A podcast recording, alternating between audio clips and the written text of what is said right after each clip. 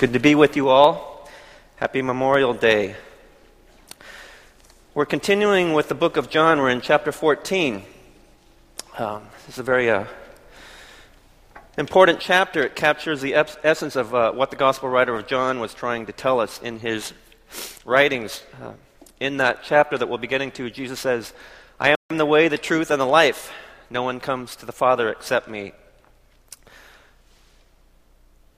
It's significant when Jesus said it at the time because going back through the history of time, God called out his people beginning with Abraham on through uh, Isaac, Jacob, uh, all the way to Moses, and uh, it was God's chosen people that God said, If you follow my law, Mosaic law, you have righteousness and relationship with me.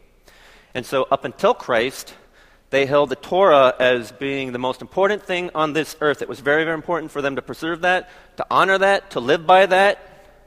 If you recall, um, there was a man gathering sticks for a fire on Sunday, but he was gathering wood. That's working. And they stoned him because you were not supposed to work on the Sabbath. So it was very, very specific and very, very important to God's people that by upholding that law, they had this kind of legalistic righteousness. They had a relationship with the Lord through that Torah. So it's huge now that whereas they did not have a direct relationship with God, but just with His Word, here's Christ coming, uh, Christ incarnate. Jesus incarnate, God came down to this earth through Jesus Christ. And so now they had this man who was claiming to be the Messiah. And so they were talking about, well, the way that we know is the Torah. We seek uh, obedience and submission to that. Who are you? They didn't understand. We'll see in this chapter how both Thomas and Philip didn't quite understand, and if you just show us a little bit more proof, or tell us exactly where you mean, where you're going, so we can understand that, it was kind of according to their own intellect, their own human pursuit of this knowledge. So, when Christ says, I am the way, the truth, and the life, it was a different way that they didn't know about. It was a different truth that they didn't know about. It was a different life that they didn't know about. And we're going to kind of get into that that uh, I think a lot of times, um, even today, we have a hard time understanding what Scripture says, and it has to make sense to us, and we want to say proof, either through signs and wonders or something going on. We want proof of that. And just as we seek knowledge in general in life, uh, maybe it's a guy thing, but uh, I, know just even as a young man in my 20s or out of college, I was always wanting to try to be intellectual. That's why I wore the bow tie, by the way, today. Um, in fact, I could even. Um, these are my reading glasses that I don't normally read. I just make this, I make it a bigger font so I can read it. But if I were to come here just to show you how try to intellectual I'm trying to be, but by the way, I had to Google how to tie this. I, I don't wear these often enough. I was, I was telling Edward I maybe just bring it here and have him or G show me how to tie the bow tie. I don't know how to tie those. I had to Google a YouTube on that. But in my 20s, I was like, in search of knowledge or wisdom or truth through the arts, fine arts. I'm a, I have a music major or through martial arts, that kind of principle of that thing. And I used to read a lot. I would read in Seattle several different newspapers, or I'd go to the library and sit there and read the New York Times or the Chicago Sun-Times, or I would read classics I didn't read in, in high school or college, uh, Shakespeare or or oddball stuff, Jack Kerouac on the Road, or Salinger's Catcher in the Rye, or all those types of things. It's very odd. I even wrote, I even read like um, the Warren Commission, the full unabridged version of that, which is, if you don't know, it's duh, it's the uh, Supreme Court Justice Warren's official investigation into the John F. K. assassination, which, as you know, occurred on November 22, 1963 at 12:30 p.m. in the Dealey Plaza in Dallas, Texas. From the six-story building of the Texas Depository Building at a downward 23 angle from uh, Lee Harvey Oswald. You all, you all knew that, of course, right? Anyway, that was my kind of pursuit of this knowledge, this truth, of this way that I was trying to do. So, just as for the Jews that had this knowledge and way and truth, we're going to get into that. We're going to have a, kind of play around with that a little bit. I've got a quote from those early days that uh, we're going to maybe have a little fun with. If you read my column, and you may be reading it right now, there's a little bit of pastor pushback as far as attention spans. Apparently, I only have just a few increments of time. So I'm going to try to either try to be entertaining or make this worth your while. But we're going to try to break that up in just a moment because I had a quote I want to share with you and, and see what you thought about that. But we'll be getting to that. But I'd like to begin reading with, excuse me. John 14, I'm going to be doing verses 1 through 14. Do not let your hearts be troubled. Trust in God. Trust also in me. In my Father's house are many rooms. If it were not so, I would have told you. I am going there to prepare a place for you.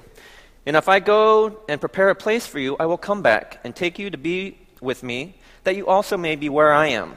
You know the way to the place where I am going. Thomas said to him, Lord, we don't know where you are going, so how can we know the way?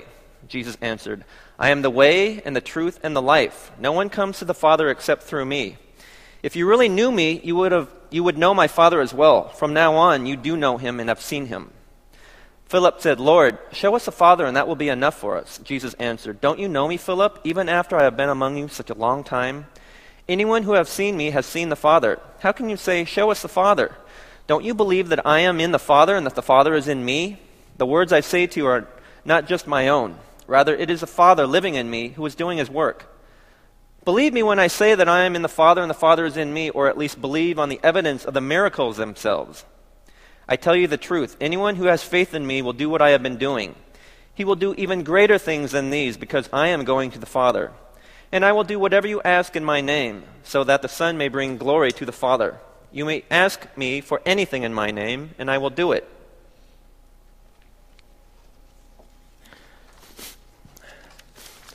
At the beginning of that chapter, um, Jesus is trying to comfort them and um, tell them not to be troubled.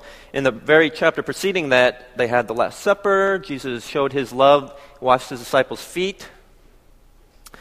He was telling them about what he was about to do, and they didn't quite understand. And where I am going, you cannot follow. And Apostle Peter, who loved the Lord, said, I am going with you. And he's saying, You are going to scatter, and I will die for you. And, and, and Christ says, You are going to deny me three times. You don't even know that. And so they're all just trying to figure out what is this guy talking about? The one we've been following, the Messiah that we know isn't going anywhere. He's going to rule with us and liberate us from Gentile oppression and so on and so forth. So he was trying to comfort them in those opening verses. It's not a new chapter like he went. He's still with them in the Last Supper, the last evening meal before he was seized by the uh, uh, authorities. And so that's where we're at on this.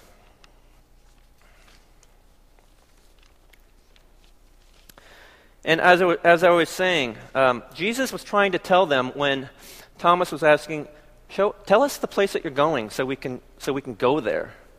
But what he was talking about, and they didn't understand, is it's not a place, a location that I could give you the GPS Google Maps location to. That's not where you're going to find that. He was saying the place that I'm going to is alongside my Father. And the way to that place is going to be through me. And so, what they're understanding, their human understanding, their human pursuit of this, because both Thomas and Philip were pursuing Christ. They had heard, hey, we heard this guy is the Messiah. Could it be? Does anything good come out of Nazareth? Let's go find out. So they were pursuing God. They thought they had him, but now he's talking about where I'm going, you cannot follow. What does he mean? We can look back 2,000 years later because the writer writes all this out. Paul writes extensively about that, so we can kind of know the beginning, middle, and ending of that. But they were in the moment going, What is he talking about? Where is he going that we cannot follow? We want to follow him. We'll die. We say we'll die. And then they spend the rest of their life trying to make up for everything that happened and trying to fathom what happened. It's a beautiful thing. But now that we know everything because we have the Bible, we are reading in this, in this spot at the time that they were trying to understand what was going on.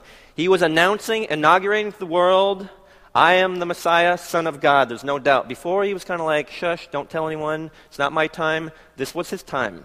As we talked about, he healed the blind man. No one had ever done that. It must have been come from God. He raised the living from the, the dead from, to life. That triggered all these other things that he knew had to happen. And so, thus, he's inaugurating to the world, proclaiming to the world, and this how this fits in with my people, God's chosen people through the law. This is who I am. I'm fulfilling that. And it's no longer just for the Jews, it's opening them up to the Gentiles, all who in faith. You don't have to follow all these laws that you cannot follow anyway. There's no way that you can follow all 16, 613 of those laws, that you're condemned. But through Christ, by faith alone, no works required, no seeking of knowledge required. But through faith, you have salvation in Christ. So that was the way he was talking about and the place that he was going. But again, I was going to share with you uh, a quote that, I, that I've had that uh, I haven't seen before nor since, and I've never shared it with anyone, but it, as soon as I was preparing for this passage, it really leaped out, and as I'll get into, it really kind of made a lot of different sense. But if I can, um, in just a moment, it was this quote that I first saw. It was on this framed poster in the changing room of a dojang, a martial arts. And so that was just up there. It was never talked about. It was just up there. But if I can just get the first slide. The first, it's just this little, it, I tried to look up where it originated from. It just, it's either like a Persian proverb or an Asian proverb. It even tried to attribute that to an 18th century English explorer. This is it. There's four parts. This is the first part. He who knows not and knows that he knows not is a child. Teach him. Let me repeat that. He who knows not and knows not and knows that he knows not is a, is a child. Teach him. And I think of, uh, I've shared with you guys my testimony. I was even sharing it this morning when I was filling in for a survival kit. As far as our old nature of what we were trying to do and in the new nature in Christ, even as a Christian, we can rely on things of this world to try to teach us certain things of, of uh, principle or integrity or honesty. And for my son, uh, who is a child, I'm using baseball because that's something that I really like, something that him and I can do. And so I'm trying to teach him good work ethic, what uh, the, the, lessons of practicing and applying yourself and not quitting, all those things. Uh, many sports can do that. This is the one with him and I that we can work at that I'm trying to raise him up as a father, that I really enjoy that. He seems to really enjoy that. Part of my testimony before, God showed me that you got some major issues, like anger issues, when I was trying to teach him, quote, these work ethic and discipline, I was just crushing him. It turns out I just had a lot of anger issues. And it just so happens, even though those were good values as a parent, in my old nature, I was just crushing him. I wasn't using physical abuse or, or mental abuse, but I was very hard on him. I've shared, uh, one point I tried to teach him how to tie his shoes, tie his shoelaces, and it just wasn't succeeding, and he would get frustrated, and I'd get frustrated, but I wouldn't let him quit, and I'd yell, and he'd start crying, and then it got to the point where, hey, Julian, let's, let's, uh, let's try to learn how to tie our shoes, and he would just start shaking and crying. It's like, you monster that you would do that. He, he was just like anticipating that I would just, it would just break down and, and, ending badly, and I would just be yelling at him, and it would just be so frustrating. And that was like, I was like so impressed that Jeannie Chang told him to do that, tie a shoe like in a, in a one afternoon. I was just really impressed and maybe it took that. But thank God, like I've said, after 40 plus years and three years seminary, God showed me that different way of, of living. So where, the point I'm trying to make is old values that I did have, the way I was trying to uphold those or where I learned those in the new nature can mean something else. There's grace and love in, involved in that. There's relationship with that. So that's what this reminded me of. He who knows not and knows that he knows not is a child. Teach him. Next slide, please. He who knows but knows not that he knows is asleep. Wake him. He who knows but knows not that he knows. See, I have to, I'm, I'm a little nervous, so I make, have to make sure I'm reading that right, just because it's a play on words. The second one is He who knows but knows not that he knows is asleep. Wake him. Sometimes we get a little complacent or lazy in our ways. Yeah, we know what the Bible says, we just don't want to do it. Sometimes you need motivation or inspiration or guidance. We need to be able to have the humility to understand that, to take that hard truth or word spoken in love from another brother or sister. But we have to try to realize where we are because once we get through all these, I'm going to ask you to think about where you're at on this. But he who knows not, but knows that he knows, but, no, but knows not that he knows, is asleep. Wake him. Number three. Actually, I do know these. It's just like I said, I'm kind of nervous right now. Slide three, please. This is a really good one. He who knows not, but knows not that he knows not, is a fool. Shun him. He who doesn't know and doesn't even realize he doesn't know is a fool. Shun him. What do you think about that? When I. Uh, when I was trying to come up with illustration this morning, I asked my wife for a suggestion, and I said, "Do you have an example of when I was a fool?" Notice, I mean, we are we communicate in sarcasm, and I knew not to ask, "Have I ever been a fool to you?" I knew, "What example do you remember where I was a fool?" And of course, she says, "You mean you just need one, just one example?" but I'm just like, "Yeah, yeah, yeah, yeah. What, what do you what do you got?" But she reminds me, and I, in fact, I just shared this last Wednesday. It came up for some other reason in the Alpha course about when we first uh, met, we uh, actually were both attending different law schools at the time, but we were enrolled in a law internship abroad in Korea. So we actually met in the summer of 1996 in Seoul doing a law internship there at Kookmin University. So there's about 25 of us from all over the United States that there, and it was just an excellent, excellent time. That was the first time I went back since coming over, and when I was two in 1969, it was a big, big deal. But she was a very important person in my life, obviously, that I met. And once we finished that, we were kind of going our separate ways. I was going to go back to Seattle before I went back to school in Syracuse, and she was going back to Tucson, Arizona. And I said, Hey, I got to drive back, but I'll stop over on my way from Seattle to Syracuse. And she's kind of like, You sure about that? because I'm kind of geographically challenged, and I thought, well, if Seattle's here and I just drive east to Syracuse, I'll just stop right there on my way. So I'm just like, yeah, yeah, I'll come, I'll come. And it's like, I look at the map, it's like, I got to drive down to Los Angeles and take a left. So, I mean, it's like this like 1,500 miles more out of my way. It's about almost 3,000 miles, just a straight shot.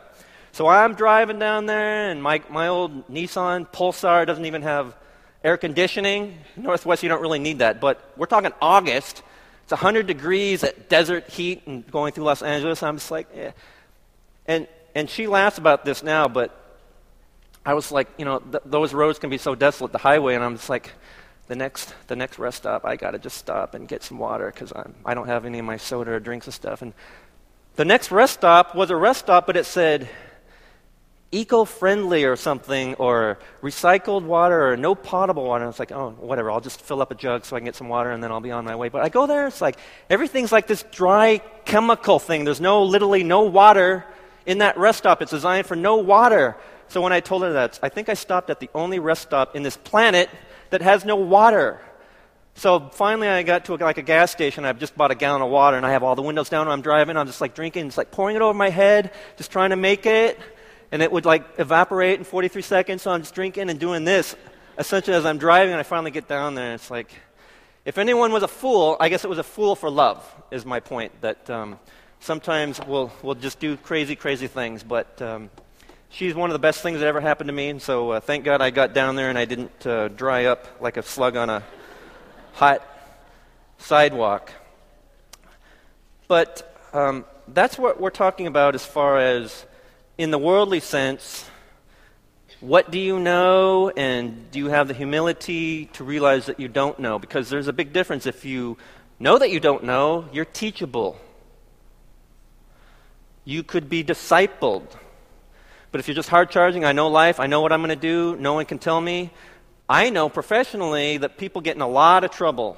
They get really out of shape in life doing it their way as far as that. They run afoul of the law, they run afoul of relationships, trying to get out of those early years without serious, serious addiction or records that are going to hamper your future life.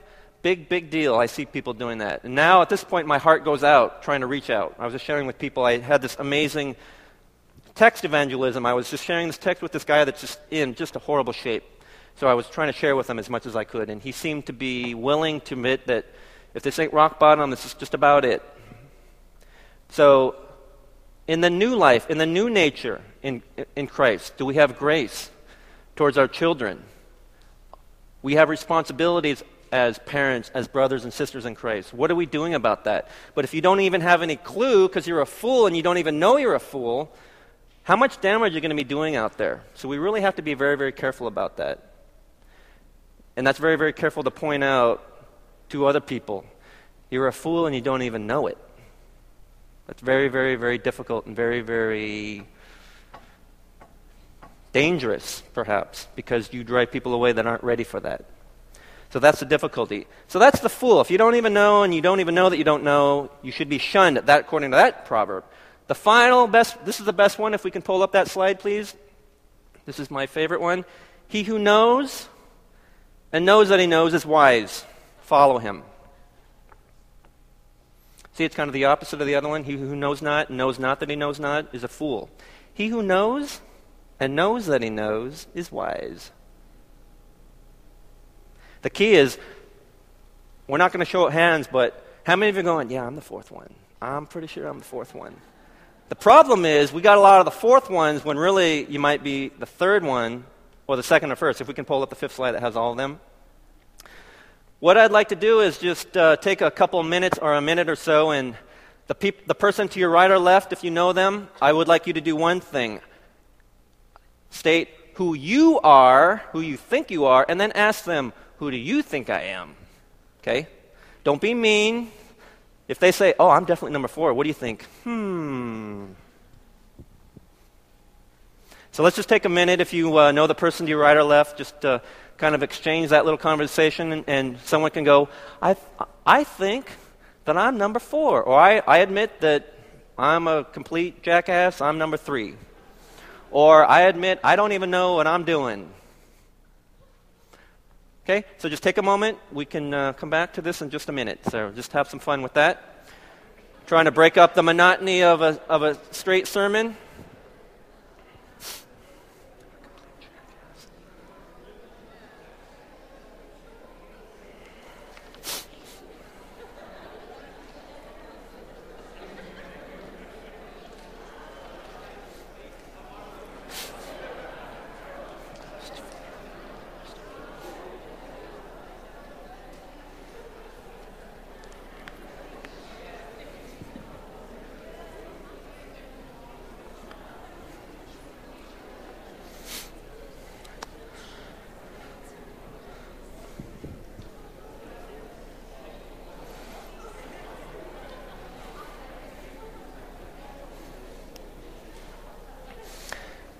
Okay. Let's have a uh, show of hands. How many of you, we'll just answer this so we don't know exactly who you are. How many of you are either, either number three or number four? Raise your hand. Oh, so we don't have any fools or wise people here. What's up with that? Okay, how many are one or two? How many are looking at your smartphones and texting and checking scores out. Kidding. All right. Now, uh, like I said, as I was going over that, I really liked that quote just because it was like a period of time that I really liked, and that was one of the reasons that I was like pursuing knowledge about this kind of wisdom or humility. And as we were talking, as I was examining uh, Jesus' quote there, "I am the way and the truth and the life," I was quoting that I saw this poster in a Dojang, when we talk about, like, for instance, uh, Taekwondo, Do is way, way of life. Uh, judo, Ju is gentle, the way of gentle way. They do a lot of upper body throws. It's not hard punching and kicking. Judo, gentle way. Uh, kendo, way of the sword. Kendo, way of the sword. That's a way. That's a very earthly human art, martial art of the way. And this, as I was like reading on this, I was like, wow, that kind of fits into the thing I was already going to be doing on that. So that's a, a human invention of a way. But do you see my point? When you're pursuing all these things, I think it's important to acquire those types of, of, of personality characteristics of, of uh, kyomsam, humility, or yonggi, brave energy, or tension relaxation types of things that will carry you, calm your, calming your mind in crisis, or in baseball, good work ethic. Those things are worldly and secular in nature and are, are who a part of who you are. And that's very important. So I'm not saying that you can only engage in things that are Christian because I'm a product of that. I, I hope that's a good thing. And what I'm trying to impart on my son is a good thing. But even in my own experience, I come out of some of those going, you know, I thought that was going to be a little bit more spiritual, but yet I'm feeling quite empty, or I'm still, my, me- my life is such a mess. It's just messed up. Whatever I was doing, I got to take a strong, long, hard look at that. And so, what each in, you, in, in your lives, what you're doing, may be helpful, but it also may be telling you what not to do in future life.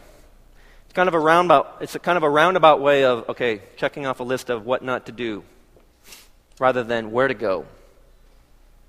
But that might be the purpose of today's sermon is telling you that there is a way. There is a real truth, capital W way, capital T truth, the life, which in that verse, that's what Jesus was talking about. Even the Word of God was the way and the truth, but now I am here, not just for the Jew, but for the Gentile, that's you and me. through faith, not through works. Now, as expression of your faith, God says, If you love me, that my command is that you love others. what is your expression of that? Where is the discipleship in that? Are you willing to be discipled in that? That's leadership. That's sacrifice. That's your expression of love, carrying your cross and denying yourself. But in order to get that point, your parents making you do your homework or the sports that you're doing, you're getting up at 5:30 to go to practice. I'm pretty sure your parents don't want to do that. But they are doing that because, as part of the parenting, they want you to experience some of that. They probably also want you to get a scholarship so they don't have to pay for your college tuition. But there are some lessons to be learned that don't have to be like this evil secular thing, right?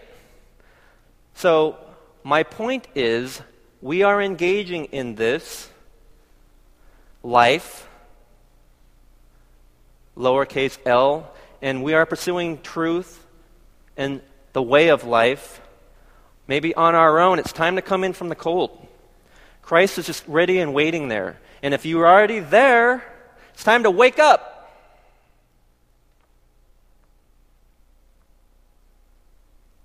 The beauty in the gospel message is that we have grace, we have love, we have forgiveness. If, you were, if everyone who was a fool, whoever acted like a fool, was shunned in God's kingdom, in God's community, well, it'd be a pretty empty place, near as I can tell, me included.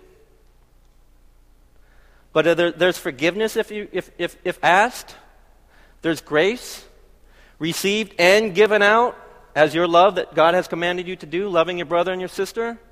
Where is that? Has that even occurred to you? So wake up.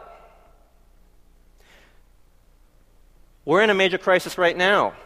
Do we want to give in to what the world says as far as all these issues here, or do we want to at least strive for grace and find out if we can start with that first? It's going to be complicated. It's going to be very, very frustrating. Tensions are high. But are we going to resort to the old way, the old nature, or in the new nature in Christ with grace and love and respect and forbearance and forgiveness, but with some wisdom? We got to get that. Either if we don't have it, we got to rely on someone else who does. Notice I didn't tell you, I know, so follow me. I'm striving to do that. I can tell you a little bit more about the JFK assassination if you want, but that's not going to lead you, that's not going to draw you closer to Christ.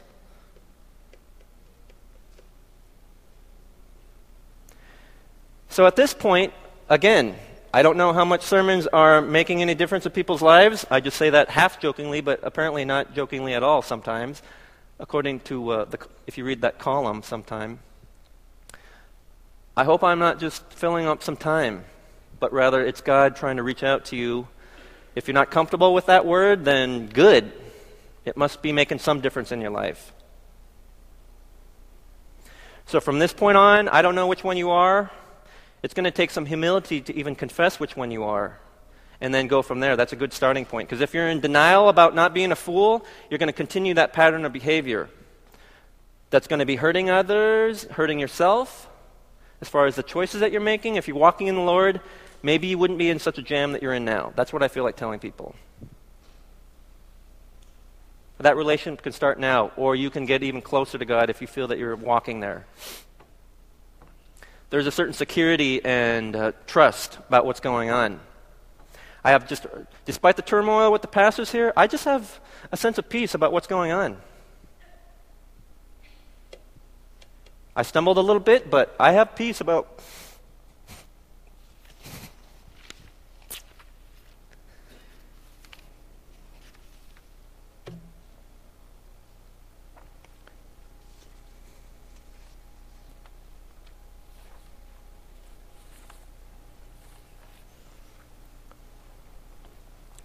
But uh, humbling experiences can be more important than um, the, the victories that we have, I think.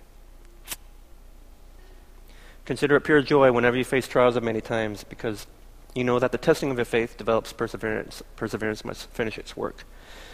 So that you may be mature and complete. It's part of your MasterLife course verses. If you don't know that, it's because you haven't taken MasterLife. Maybe you don't know what the word is. Maybe you don't have any wisdom.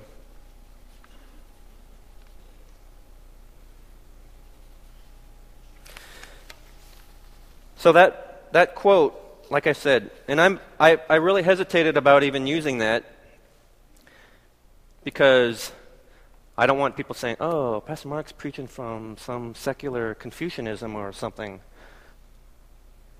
It, it's not attributed to Islam. I know that would be freaking people out. But it's a good quote that I like, regardless of where it was from. But the point is, I'm not preaching from it, but contrasting from it. There's some good worldly wisdom in there. But the true wisdom, begins with fear of the Lord. Did you guys know that? True wisdom comes from fear of the Lord. Does that even make any sense? But fear of the Lord is a humility, walking in humility. And then when you do know, you'll know that, that you'll know that you know, and you'll be wise, and people will follow you, like your spouse or your children. But if you're contradicting yourself, your children are going to realize that when they become of age, of awareness. Then you're going to be a fool. Or if I say one thing up here and I'm stumbling, that means I'm a sinner and I make mistakes, but I, hopefully I'm not contradicting myself entirely or being a complete hypocrite. So when we strive for that, we need to just walk in humility and fear of the Lord. Now, that last verse, those last verses, was talking about when you ask. Pretty neat little uh, gig there as far as when you read that. When you read those final verses there, it says, uh, Ask whatever you want, and I will give it to you. Verse 14. You may ask me for anything in my name, and I will do it. Pretty good deal. But then, if you look at the whole context of that whole passage, then I beg to differ if it's just asking for anything and invoking Jesus' name. If you look at that preceding verse, it talks about Ask anything in, name, in, my name, and I will do it, and then the Son of God will be, will, glorify, will be glorified. The Son of Man will glorify God. There's something about what you're praying for. Does it glorify God? To give you an absurd exa- example of what I don't mean is if we get to pray for anything. What about if I prayed, Dear Lord, in the name of Jesus, I have this gun. I'm going to go rob that bank. In the name of Christ, Please let me get away with it, and preferably, I don't want to shoot anyone. And oh, by the way, I'll tithe 10%. I just added that on. It's nice touch, right? That's an absurd, that's an absurd prayer. God could do anything he wants. I don't know that he's going to answer yes to that prayer. I'm not going to test that out. Because then you'd have to visit me at the Department of Corrections because I don't think they'll get away with it. But do you see what I'm saying? Does robbing a bank, even if I'm going to tithe that, glorify God. One of the Ten Commandments is do not take the name of the Lord in vain. A lot of us just say, just don't swear. Don't say blank, dang it. But there are other translations that say, do not misuse the name of the Lord. Invoking Jesus' name for something that doesn't glorify God is a misuse of that. So if you think about that, Lord God, just let me make a lot, a lot of money. That could glorify God, but in and of itself, you know in your heart what you're praying for. Is it for your own selfish, secular purposes? Your own, your own old sinful nature? I mean, I prayed that I would tithe some of that. That's kind of like, that could be used for missions. So it's kind of twisted. And sometimes, of course, none of you are praying that you'll rob a bank and get away with it. Some people get in a serious jam and then pray God will get them out of it. Which to that I say, yeah, God will forgive you, but your butt's spending four years in Cumberland. Because we're subject to the laws of this land. Your human body does things that you have to take responsibility and accountability for. So, God, invoking God's name, misusing his name, is something that I want us all to consider. And maybe when God didn't answer that prayer, you have to consider long and hard. Maybe you just said, well, I could do that, I'm not going to. Sometimes it might be, does that glorify me? Or does that glorify you? So the question I was trying to explain in those, in those notes were, do you think When he's talking about prayer, is it simply, I'm praying in the name of Christ because we don't have access to God, but through his name we're just praying, regardless of what I'm praying about, I'm invoking Jesus' name? Or, what I'm trying to suggest in this, cha- in this passage is, I'm pr- what I'm praying about is in Jesus' name. That's a big difference. If what you're praying about does that is that in Jesus' name? Because if you're just invoking Jesus as the genie to your little magical lamp to get what you want, I don't think it works that way. I've seen that work kind of like that way in, in ways I can't explain. People getting no jail when they should have gotten jail. That I can't, oh, we prayed last night. It's like, I don't understand that at all. And I'm working for you, but you should be in jail right now. And I tell them that. I hope this does not send you a message that I'm doing my job, but you should go out and do this again because you can either pray about it or get a good lawyer. So it is a mystery. But near as we can tell with Scripture that God gave us, and God gave us kind of an intellect, rather than pursuing all these other things, that may be all well and good. You might be an extraordinary conversationalist at a cocktail party, but what about something that's good for eternal life? So Christ was the way, Jesus Tao, if you will, the way of Jesus. He was the way, this truth, the truth. Pastor Neil was talking about John 8:32. If you hold to my teaching, you are truly my disciples, then you know the truth, and the truth shall set you free. The truth shall set you free is what people say about in court, legal criminal proceedings. The truth shall set me free.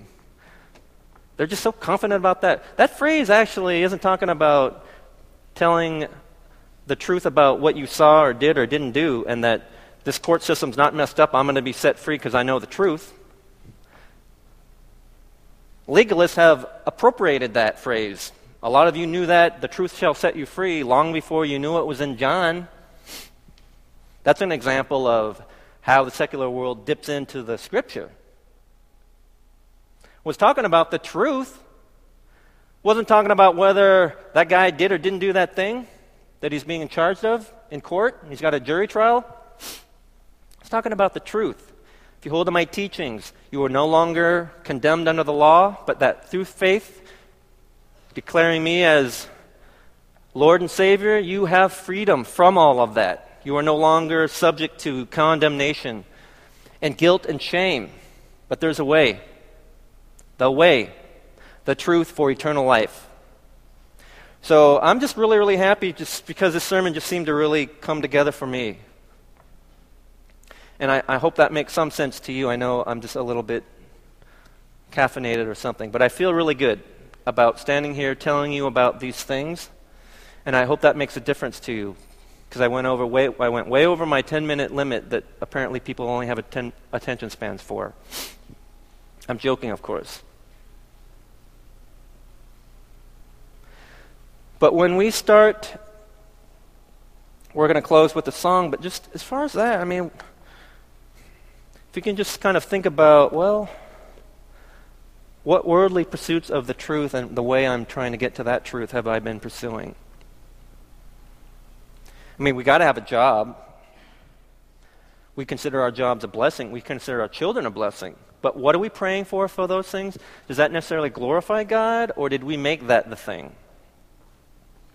So that's going to be your struggle of the old nature and the new nature as far as how did this blessing become a material thing or the thing? But I guarantee you, if you have a relationship with the Lord where He is going, you cannot follow now when He was telling them, but you will later. Now is the time. You're going to have so much peace over that if you're willing to kind of let go of your way and the truth as you want it to be. When you pray, basically, in this, what I was talking about, sometimes when we pray for things, we're basically telling God, I'm pretty sure if you do this thing, I'll be better off rather than just saying, God, I lift that up to you. I think this would be. Walking in fear and reverence of you. I think it would be. Near as I can tell, I hope it glorifies you. Please answer this prayer by yes, not the answer no, or maybe, or not yet. But really, when we pray, that's a good relationship. And in another sense, it is saying, God, I think I know myself a little bit better than you. just messing with your mind a little bit. I hope you do. It's part of my teaching is to uh, be ro- moved off my center, shaken up a little bit. That's what we want to do. Because when you get a little too complacent of what you know, then you forget that you know it, and then someone's got to wake you up. And look at all that time you spent wasting, sitting around, or pointing at others. Would you guys hurry up and do that thing? So these might be some lean years, lean times for this congregation. We all got to just roll our sleeves up and get going. It's my opinion, anyway. So it's my privilege to stand here and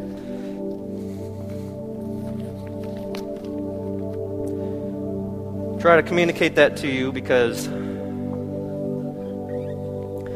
I think that'll bring a lot of peace to your life, and that really is what we're trying to do in relationship with the Lord, having peace. And if there are material blessings out of that, great. Spiritual blessings more important, because nothing else is going to matter after that. So that gospel, that gospel message of prosperity, I'm not quite sure that that's the way that works for the reasons I talked about in that passage. So I want us to be very careful about that. Are we walking in fear and reverence of the Lord? Are we striving for wisdom? Or did we have some, we forgot about it? Or we think we're wise and we're really just an idiot? And that's okay too. You're not going to be shunned. It may have to be pointed out to you hey, that's really causing a lot of problems. But it's going to take some humility to, to see where you may be in error like I said, it took me a long, long time to do that. I'm just trying to try to save you, some of you, from yourselves. So I hope that that's uh, something that you're well on your way already. That's my prayer for, for all of us, that we could get that type of uh, divine wisdom, divine truth, and find the way to that. It's pretty good stuff.